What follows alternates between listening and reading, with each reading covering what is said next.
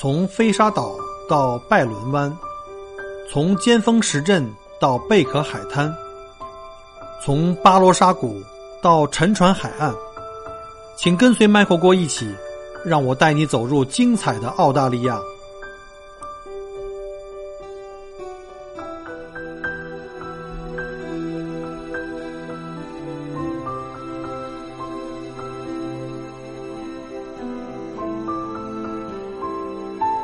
各位亲爱的听友，大家好，欢迎再次收听Michael哥聊澳洲啊。今天呢是2019年的12月25日，就是我们的圣诞节假期。今天天气不错啊，外面大概是27、28度，因为比较舒适。这个呢是我为数不多啊，这么几个可以在这个旺季的这个公共假期里在家里待一天啊。当然了，也有原因，因为这两天刚刚把我的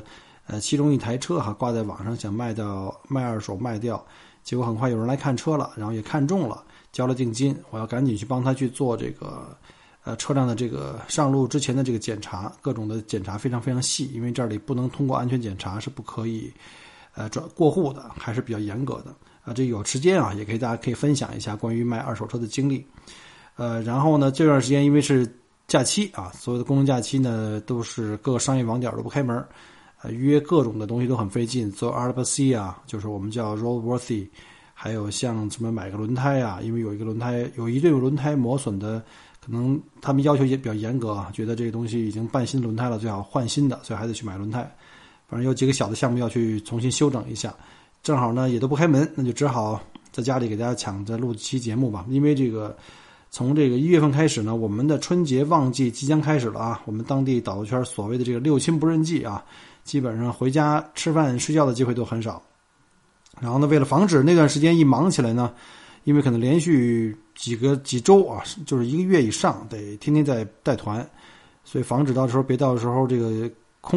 叫什么窗口期啊，没有节目就惨了。所以为了赶制节目，可以以防这个轮空。今天呢会争取录1-2期节目给未来几周啊，周五先上传节目。那首先呢，今天是圣诞节的这个正日子哈，就祝各位这个圣诞快乐。但是因为我这个节目是预录的，今天录完以后应该是我看一下啊，下一次播放的时间应该是在1月3号，因为27号的节目上周已经录好了。1月3号大家正好在这个元旦啊，我们也叫新年假期。那大家可能已经在新年假期了，就借着机会就祝各位呢新年快乐啊。也感谢在2019年大家在一年对小郭的这个支持，然后呢希望2020年呢大家呢再接再厉啊，再给小郭点掌声鼓励。然后也祝各位身体健康，然后万事如意。希望呢 Michael 能够在2020呢能给大家带来更好的节目啊，还有一些就是有用的资讯吧。在节目正式开始以前呢，也再聊一聊最近的这个听友的这个留言互动。最近不少的听友给我留言啊，其中有这个对澳洲感兴趣的，也有对澳洲的这个生活感兴趣的。我发现真正现在我录的这个旅游人文类的历史介绍的这个节目的点击率并不高啊，就相对于这些生活实录类的，就是很多加我的听友呢其实是也算是已有了哈，可能是正在或者准备在办理澳洲移民。那其中呢，这两天有比较集中的有几个问题，再看看大家反馈一下。一个就是有人在反复的问，就说加了我的微信以后说 ，Michael 能不能加入你的这个相亲群啊？以前节目讲过哈，我还真没有相亲群。目前呢，我自己呢主要是这个，因为太多的人在问这商业投资移民，我就成立了这个商业投资移民群。第一群已经全满了，哇，500人上线。然后呢，我的第二个群，我们叫 Bravo 群，也刚刚近期已经成立了有1个月2个月不到吧，大概也有100多人。然后另外有一些热心听友在各地呢也都成立了自己的这个邻居群啊，就是像我们在墨尔本啊，像在阿德雷德呀、悉尼啊，甚至堪培拉这么小的地方都有自己的这个邻居群。然后呢还有一些听友呢，或者是这个技术移民朋友们，他们觉得好像很多我们在商业投资移民话题里的这个内容跟他们好像交集不大。所以呢，又要求我建立了一个技术移民和这个留学的一个群。那还有很多这方面的这个听友呢，也在问问题，希望能够以后做一些就是技术移民登陆以后前几年找工作的这个经验的话题。坦白讲，我之前采访的这些嘉宾啊，大部分都是从这个技术移民来的，他们经过了一边读书一边打零工，然后后面如何自己呢再去找全职工作，甚至是自己又走上创业的道路哈。这个经历的分享，我也希望把每一个人不同的移民经历呢给大家来分享一下，看看大家有没有找到一些共鸣，或者是找到一个自己的更适合自己的路。那再说回这刚才这个相亲群啊，这是真的目前还没有，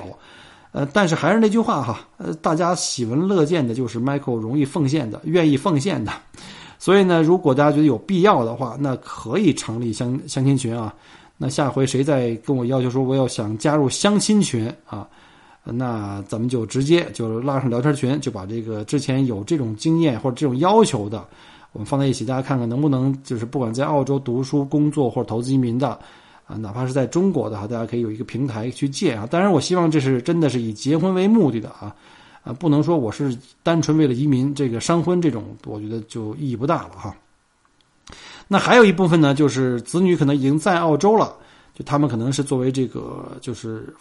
子女在澳洲的子女的父母们，也在问说我们啊父母如何来澳洲跟子女团聚啊，这也分几种哈，你是来短期来探亲，还是长期准备来这个团聚移民，这是不一样的。我记得我好像之前讲过一期这个，原来我们家老人做这个什么864也好啊，什么什么什么，这各种这个父母团聚签证，大家可以往回翻一翻啊，出门向左转一定有的。然后呢，再有就是近期啊，有一些听友听过我之前讲过关于澳大利亚这个公立私立医院啊和各方面这个医疗的这种对比啊，然后呢也给我留言说能不能让我来再详细讲一下这个澳洲这个医疗的体验啊，包括像公立医院、私立的这种私立医院的这种对比等等哈。之前特别感谢就是我们在澳洲的一些听友，在墨尔本也有，在悉尼也有，在昆士兰也有，是他从事本身是医生，或者从事医生这个职业，或者是在医疗行业内部的一些专业人士，也对我之前讲过的一些关于澳洲的这个医疗行业里面的一些东西，一些我的认识呢可能有一些偏颇哈，大家也给我提出了纠正，这个非常感谢啊，一并感谢。当然这里呢就有几个问题了。第一，我本身不是这个医疗专业相关的哈，又不是在澳洲这边从事这个医疗相关，而且呢在澳洲各个州可能立法啊和这个流程也有点差异哈。但是呢，无论如何，感谢这帮听友的反馈，甚至呢，在有听友给我反馈的时候，我就直接就在跟他聊哈，就是看看能不能他作为专业的这个做医疗行业的这个，不管是医生啊、护士啊，还是这个医疗方面的这个专家，能不能也在接受我的采访？我们可以进行一期这个隔空的访问，能够来用最专业的角度来跟我们分享一下啊。当然，这个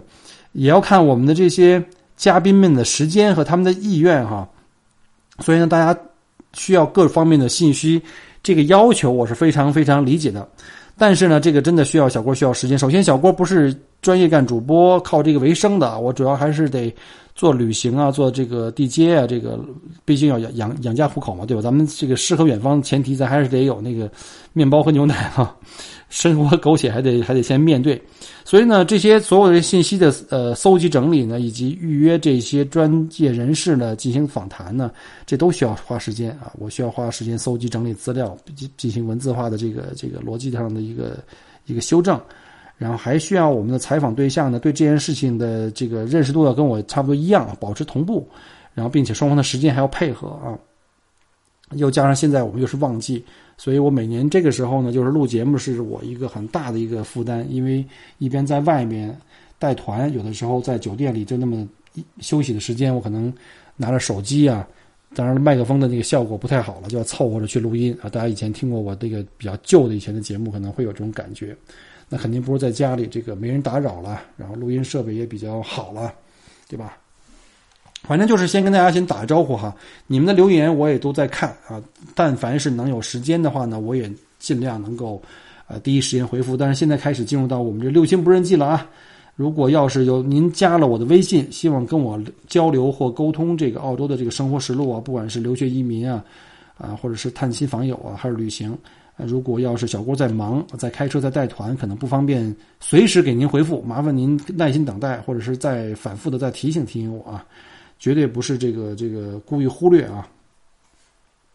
好了，那我们今天啊，还是进入到我们今天的主题啊。今天主题是什么呢？就刚刚我讲过，就是有我们的听友们在向我定制节目啊，这期就讲讲之前有很多听友在一直在聊的这个关于澳洲医疗的一些我的看法啊。先容我喝口水啊。因为比较巧啊，有一些听友可能知道，尤其在墨尔本的听友呢，知道我最近一段时间都在除了带团之外都在忙着。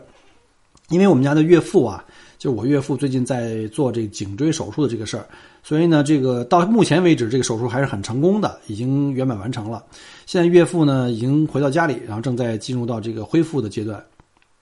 在离家比较近的这个康复医院啊，进行了这个护理跟治疗，已经大概2周左右吧。现在在家里了。经过这一段时间来回来跑医院啊，包括像去这个私立医院、公立医院，像还有像这个我们手术的那个叫 Appleworth 那家还不错，然后包括后来这个康复医院。那所以呢，今天就是把所有这段时间我所经历过的点点滴滴，就利用这个时间啊，趁我现在记忆力还好，来跟各位分享一下我在澳洲的就医的感受。当然不是我去医院啊，可能不仅仅我去医院，就可能是家里人。那还是那句话啊，就首先声明一点，我这人不是这医疗专业人士，很多问题包括流程的阐述上肯定会有纰漏，敬请大家理解啊。如果有任何谬误啊，也请在澳洲从事这个医疗相关的人士给予辅证啊。那个我就站在一个患者家属的角度，从我所看到的、听到的和接触到的来说一说我的第一手的这个体验的感受。先介绍一下这个我们家老岳父的病情吧。他得的这个病啊叫脊髓型脊椎病啊，大家知道这个就是脊椎啊，因为畸形啊，这个使得这个脊髓受到伤害。这是一种非常严重的脊椎病。由于这个椎间盘啊突出啊，它压迫了这个脊髓，会逐渐造成肢体啊麻木无力啊，灵活性降低。我相信60岁以上的人啊，包括我的听友里面，可能有很多人也有这种啊，痛苦，受到这种这个病症的痛苦，这种病症而且逐渐会随着年龄增加会加重啊，最终呢这个脊髓受损严重的话，可能会导致这个瘫痪。这个病其实我岳父不是来澳洲这几年就有了，他还在北京的那时候就已经被诊断了。当时我们家住在这个西城嘛，当时在人民医院也就建议了他去手术。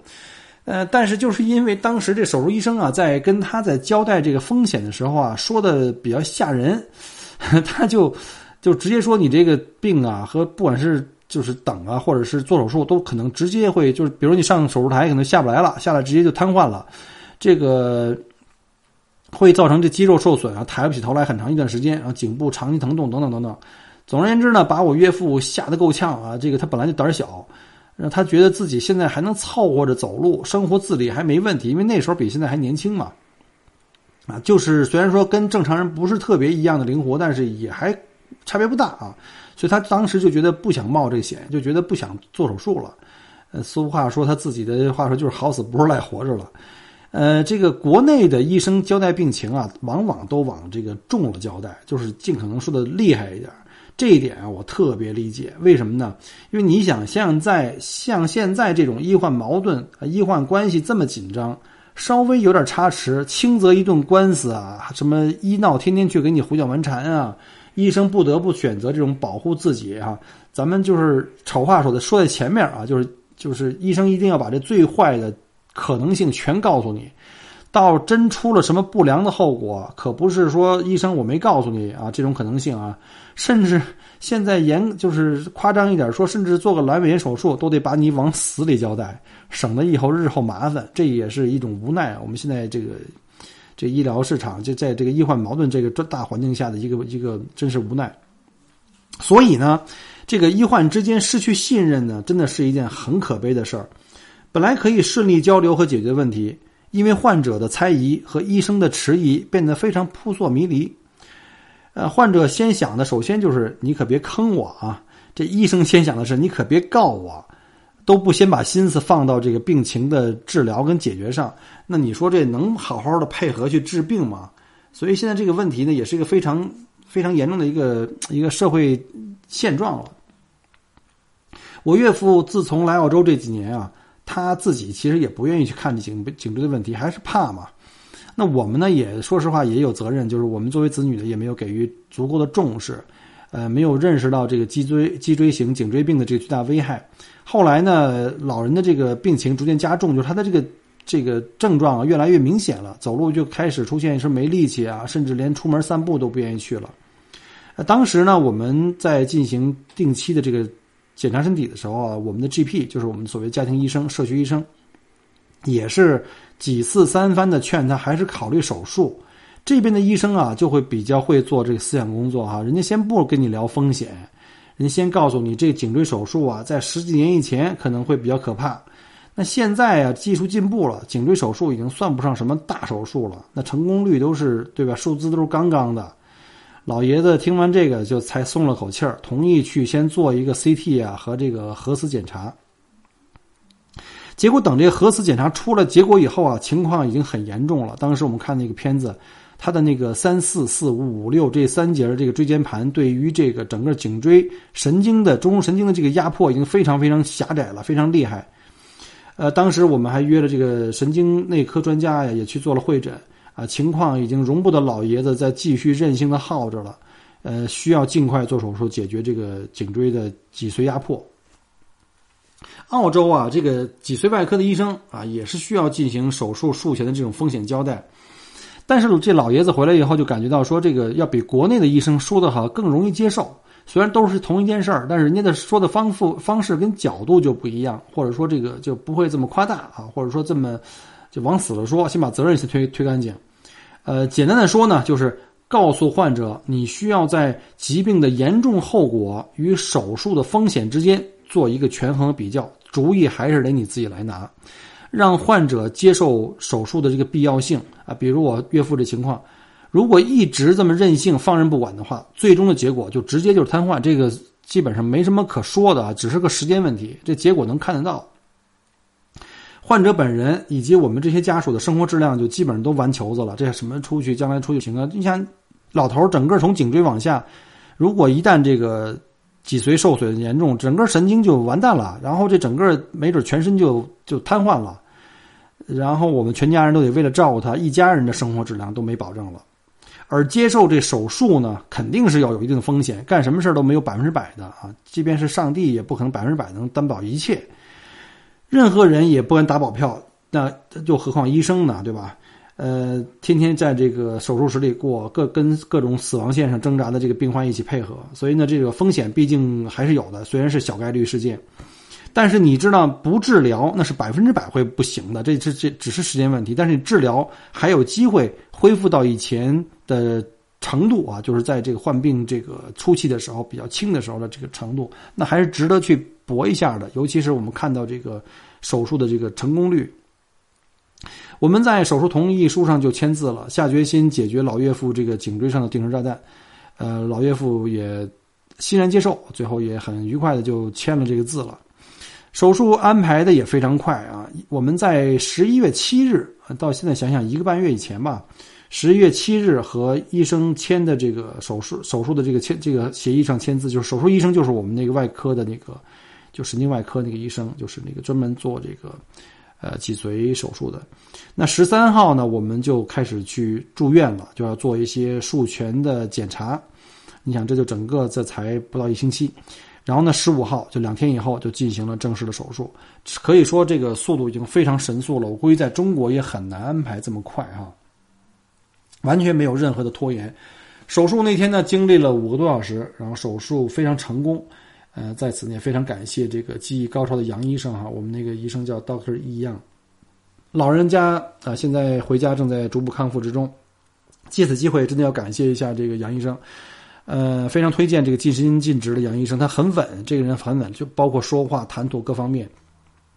就连他的这个诊所，他是个私人诊所的这个医生啊，当然去做手术肯定要去私人医院或公立医院，就是大医院了。他诊所的那个前台的那个 assistant 叫 Helen。啊，是一个当地的就是西人啊，讲英语的，也是一个非常非常负责、很耐心、细心的人。每次跟打电话，你觉得非常舒服，他完全会站在你的角度上帮你考虑，然后特别理解你的这个状态，也会积极配合。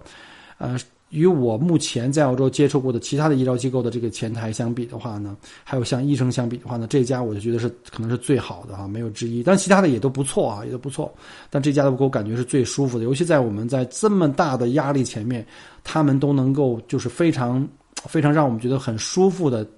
去帮我们安排所有的东西，让我们非常觉得非常得到了非常大的帮助吧。觉得非常荣幸能够跟他们一起来经过这个手术这么大件事儿啊。那下面呢，我前面就是把这老头这个病情啊跟大家做一个介绍，就大概可以大家梳理一下是个什么状况啊，就老头现在这个状况。然后呢，我们再来跟大家讲一下这个整个他的这个就医过程的感受。首先啊，第一个感受就是这边的医疗资源的运用啊更加的合理啊，流程也很清晰啊，分工也相当明确。第一步，首先就是家庭医生首诊啊。我们知道在澳洲都是这样的，我们在这边生活必须得先，约一个家庭医生，尤其像我们常住的在澳洲的哈，首先得找一个在家附近的家庭医生啊，他会对你们全家都会有一个了解，包括病历、病史。尤其像我们在华人区附近哈，这样的话呢，就找到一个讲中文的 GP， 这个家庭医生还是很有必要的，因为很多病情的沟通，毕竟还是用我们的母语更加容易哈，不会有各种的这个曲解啊。实在抱歉啊，大家可能听到外面有噪音，这个邻居在给自己这个小院子做个狗舍啊，看着他外面叮了咣啷在这儿干活。今儿他25号圣诞节竟然还干活，简直是太爱干活了。大家就多忍一忍啊。好了，我们再说一下这个流程。第一步就是家庭医生首诊啊，这个普通状况啊，就一般的小病基本都可以在这一集就可以得到解决。那如果状况非常的复杂，需要专科医生给出更加专业的意见，那么家庭医生就会写一封推荐信啊，然后呢就根据这个预约的相应的这个专科医生来解决问题。那这个家庭医生呢首诊制度，我觉得是真的非常好。可以让人们很方便的，第一呢，可以就近解决一般性质的问题，你患者也不辛苦。然后呢，医生各有分工，对吧？你是普通的这个全科门诊和后面专业专科医生，哪怕是大医院的那些，不同的那些重症不同的那个重症的那个对应的医生和科室，这样的话可以把资源尽可能的分工。不用像我们在中国似的哈，所有的小病包括感冒发烧吃个片药就能好那种，直接就去那种三类甲等医院。啊，这样的话呢，医生呢在澳洲这边的话也是分担了一部分的负担的话，也减轻他们的工作量，啊，因为中国比如像著名的那些大医生的就诊大厅啊，每天都挤得水泄不通，其实很多病症没必要去啊。这里面呢，可能有多少比例是普通的疾病，其实不需要什么那些著名的大有经验的大主任的大专家就可以解决的。像我爱人以前啊就职的那个北京儿童医院。原来我去接他去下班的时候，每天看着那挂号的队伍从医院大厅排到2环主路上，这些排队的这个患儿里面有很大一部分就其实只是普通感冒发烧啊、发炎一些或者什么拉肚子。当然这个中国的父母呢其实也是无奈啊，因为对孩子们都特别在意，所以呢觉得还是去看最好的医生吧，让给孩子最好的治疗。这样的话其实就是对这个三甲医院的这个医疗资源造成了不必要的浪费。我记得好像是在好多年以前，在我还没来澳洲以前，当时国内呢就好像也都一直宣传着说要搞这个全科医生的这种制度，但是一直好像没什么成效啊。我们那小区也有这种基层医生，但是医生好像那个也没什么经验，这基层医生的能力和水平呢一直无法达到所需的这水准的话呢，就难以满足群众的需要。那这里这个东西啊是鸡跟蛋的关系，我觉得最主要的原因，我觉得还是国家的投入不太够啊，以及现行的医疗体系内，医生只是依附于这个附属于某个医院，就类似像什么我们原来打工的，我们叫自己的高级民工，就这种体制造成的。你离开医院，你没法活，你不能自己开诊所。而在澳洲这边，你可以看到所有职业当中收入最高的一层，基本上全部被这个医疗健康这个相关的职业给这包揽了。那医生的收入基本上是名列前茅的位置啊，而且大部分的医生都是自由职业者，只要你有了独立行医执照，他的选择性很强。有的医生呢就愿意选择成为全科的家庭医生，对吧？在社区里为这个老百姓们服务，而有的医生呢就愿意呢向专科发展。我可以在这个公立医院里面呢出诊做手术什么之类的，也可以选择到这个私立医院里面去做手术，这个自由度啊是相当的大。那再看看中国哈，一个医生基本上一辈子就在同一个医院里鞠躬尽瘁了，我想要搞个家庭医生的小诊所，关键是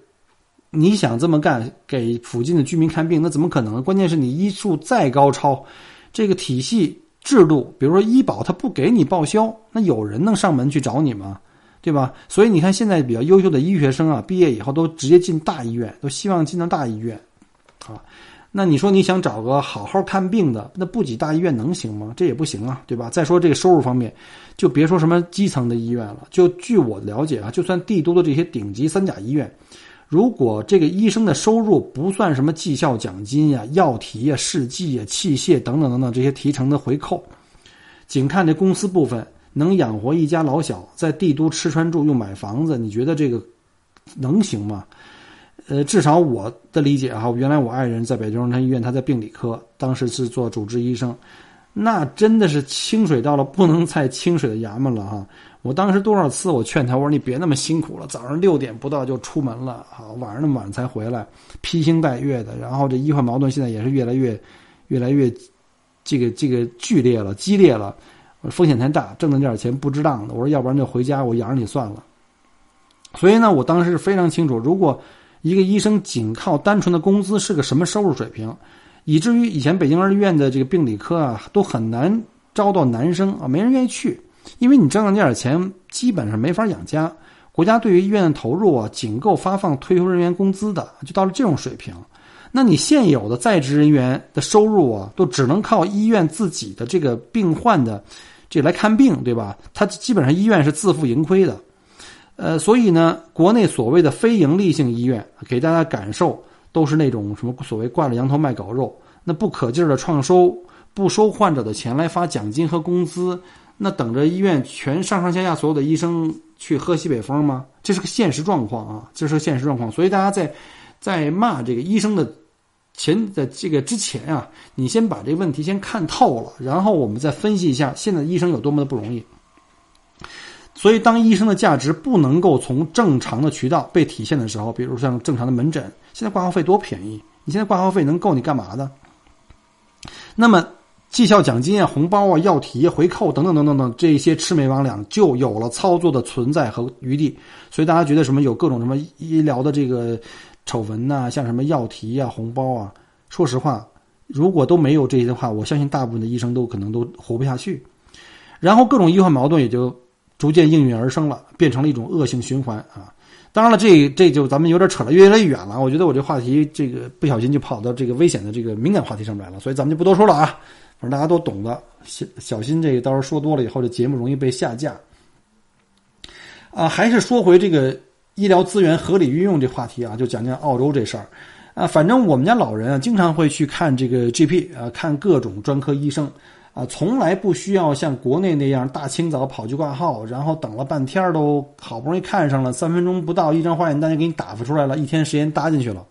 然后你还得从头再来一遍啊！在澳洲这边，不管 GP 呢还是专科医生，这个就医流程都是你打电话要提前去预约好时间的，然后根据你预约的时间过去看就好了。家庭医生啊，也叫 GP， 一般大家都会选择离家比较近的，这样呢出行比较方便，而 GP 推荐的专科医生也都会尽量考虑你们家附近就近比较容易去的，比如像我们在这个华人区附近啊，什么 Box Hill、Glen 的话，那有大把的会说中文的，所以呢 GP 呢也都相对来说都是愿意帮你们去约这个讲中文的专家。那 GP 通常呢都是比较好约的，一般你要是不是急症的话，提前1到3天打个电话就能约到。专科医生的预约等的时间呢可能会相对比较长，因为专科医生的比例比 GP 要低。但是如果你的情况相对来说比较严重的话，一般都会能给你尽快优先安排啊。这个是根据你的轻重缓急的。你要是不急的话，你慢慢等了，对吧？比如说约什么1个星期、2星期也是有可能的。那你说我这是急症，非常急不能等了怎么办？那这种情况就直接去大医院就急诊了。所以呢，这个。不是这种普通的这种慢慢等了。那诊所啊，一般的环境都特别的安静，然后秩序井然，规模也不大，非常非常小。不会像国内的医院就诊大厅那样，就像春运的火车站那么拥挤，看着就让人心慌意乱。我是最不愿意在国内说最不愿意去医院的了。一般呢，整个就医时间，包括等待到结束，就诊结束，我估计正常的话也就半个小时，甚至不够啊，甚至不到半个小时。而且是按照你的时间来进行预约，就你什么时候有时间啊，不影响你的其他工作和安排。如果需要做相应的血液检查呢，什么影像检查等等的，一般呢，这些检查机构呢也都会挑一些离你距离比较近的。然后你看完医生就可以直接过去检查了，比如像我们在 Glen 那个协和西医旁边，就是那个做各种的这个影像检查跟血液检查的非常近啊，步行啊，就直线距离可能在100余米以内。如果在有一些特殊的要求的检查呢，也会方便你去直接去预约，效率还是挺高的。反正至少在我这儿生活这8年，我觉得在这儿看医生看病的这个感受还是非常好的，不会特别痛苦，不像在国内一想到去看病就挂号这件事儿，就让你头疼，可能就得头疼半天。然后呢，你根据要做的这个相应检查呀，再预约下一次来见医生的时间。因为你每一次，比如说我这次看完医生，医生说你做个检查吧，然后他说你检查大概1星期以后能出来，那就我来约你一下，你1星期以后再来看医生的时间，他就是那时候呢，检查结果就已经直接转到医生手里。他们内部会有这种系统啊，通过邮件或通过内部网络。这个检查结果不用我们去取啊，不用我们去转，医生就可以直接看到了。所以医生在安排你检查的时候，直接帮你安排了检查之后的下一次的复诊啊，如何采取下一步的治疗措施啊，还是需要转诊啊或者住院之类的，医生都会帮你做一些后续的安排。所以呢，我们带着老人看过心脏专家、呼吸专家、神经科专家，还有脊柱外科专家等等等等，每一次感觉都特别的井然有序，按部就班，然后基本就按照我们的这个时间预约，没有太多耽误自己的事情啊，就把这个问题都慢慢一个一个给解决掉了。所以呢，我看到很多人在网上吐槽说澳洲这边看病效率特别差。我记得之前某个演员明星啊，就是在这边说有个感冒就给耽误了不行，然后在医院里怎么着。我感觉的跟他这种网上的这个渲染呢，这个恰恰是相反的哈。我也不是非要用什么所谓现在网络流行用语叫什么彩虹屁啊，把这个澳洲什么都吹上天。咱们实事求是的说，其他地方啊我也不知道啊，就至少我在墨尔本这边哈，偏远地区我没去过啊，就或者说没在那边就过医。至少在墨尔本、悉尼这种大城市，从医疗资源的合理利用上面来看，效率上基本上还是可以最大化这个优化的。这方面的就医感受呢，我真的是给好评啊，我给好评。估计那些给差评的、吐槽看病效率差的，一般我猜啊，我也不知道人家都吐槽什么内容，我猜可能还是按照我们在国内的那种就是行为方式、那种习惯，一有点头疼脑热啊，马上就去大医院看急诊。之前我陪过客人去看那个急诊，挂号费600澳币。然后等了3个小时，他手上被割破了一块，但是不严重，但是他看起来挺可怕的，血哗哗的。最后医生一看没问题，那一直等。因为澳洲这边的急诊啊，不是说你先来后到这顺序，人家是讲这个轻重缓急的。你的情况呢，对他来说太轻了，所以轻病永远会被不停的往后排。只要有重症进来，人家比你来的再晚，也是要第一个优先去看的。所以呢，大家一定要了解这边的这个医疗的流程。啊，另外还有就是安排手术跟住院这个等待时间了啊，这方面呢的效率呢，就需要通过这个购买私人保险，私人医疗保险非常非常重要啊，因为不是所有的这个医院或者是你的看病的这些项目政府都会给你报，虽然我们都在澳洲生活有这个 Medicare。公立医院的资源是肯定有限的，等待呢那肯定是必然的，而且等待之中呢又会时不时出现一些不按先来后到的原则，按照这个轻重缓急这种操作的。所以说呢，我建议呢，如果这个家庭的这个收入经济情况啊不是特别困难，千万要有这个购买保险的意识啊。所以我们全家都在这儿都有这个购买私人医疗保险，这是非常必要的啊，这重要的事情说3遍。私人保险，这个是每一个来澳洲生活的人，我觉得都是要考虑的，尤其是年老体弱的老年人，你用上一次之前的那些保险费基本上都是白花了啊。我们家里一共经历过2次住院手术啊，一次就是我爱人啊当天决定的手术，就是他上次去做那个终止妊娠的手术，第2天就住院了。我岳父这次呢，从和这个医生签手术协议到不到1周就入院。都是在私立医院做手术，环境又好，然后效率又高，医院的这个治疗条件啊和这个条件和这个周围的环境都非常好。但是如果你要没有私人保险的话，你要去住私立医院的话，那费用是相当高的。这就是它的好处了。所以在澳洲呢，买这个私人医疗保险呢，我个人呢觉得是有必要的啊，这是非常非常的重要的。好了，这个因为时间关系哈，那个这次呢就把我在澳洲生活这几年看病啊，或者是带家里人去医院看病，对澳洲的医疗的这个资源的分配以及这流程和大家的分工，和我们在国内的这个感受啊，就做一个基本的对比啊。如有不到之处啊，也请各位多多海涵。其实内容想分享的很多，但是这一次呢是讲不完的，所以呢，我想下期啊，就几个方面把这个就医的问题再重新再深入的再阐述一遍。比如说，对于看病过程中有几大元素啊，就这几个角色，像医生啊，要还有像医院的人文关怀，就医生的专业度啊。之前也有网上有不同的这种吐槽，然后对于医院的这个专业度和这个人文关怀，还有就是在澳洲的这个医院里面另外一个角色就是护士啊，护士这个的态度和我们在中国感受到的都不太一样。然后再有一个就是大家特别关心的，就是在澳洲治病的话，这些住院的看病的费用到底是怎么样的，这是很多人在问我的。所以呢，因为时间关系啊，今天就先讲到这儿了，因为口干舌燥，今天也是特别累。然后呢，我争取再做一期节目哈，把这个刚才讲过的这个内容再给它详细的再介绍一遍。希望呢这个节目呢能对您了解澳洲和将来来澳洲移民呢有一个好的帮助和指导作用。然后呢，如果您喜欢我节目，还是老规矩啊，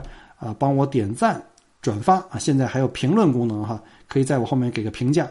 希望您喜欢我节目的话呢，能给个10分啊，我看很多这个。听友呢直接点了没注意啊，最后一个星星多点一下可能就变成9分了。哎呀，这9分我也特感激啊，但是现在平均分是 9.8 分啊，挺遗憾的，一来个9分把我拉低了又。啊，当然了，这也无所谓了哈，点不点都无所谓，就是大家有用最好。希望呢我们能够在澳洲都平平安安啊，不用去医院。那一旦要去医院的话呢，也要能知道如何用最好的医疗资源帮我们解决我们的所有的医疗问题。那再次感谢您收听Michael过聊澳洲，我们下周再见，拜拜。很荣幸您的收听和关注。如果您喜欢我的节目，请您把它转发分享给您的朋友们，同时也欢迎您线下跟我留言互动。除了喜马拉雅，也欢迎您加我的个人微信，并关注我的旅行服务公众号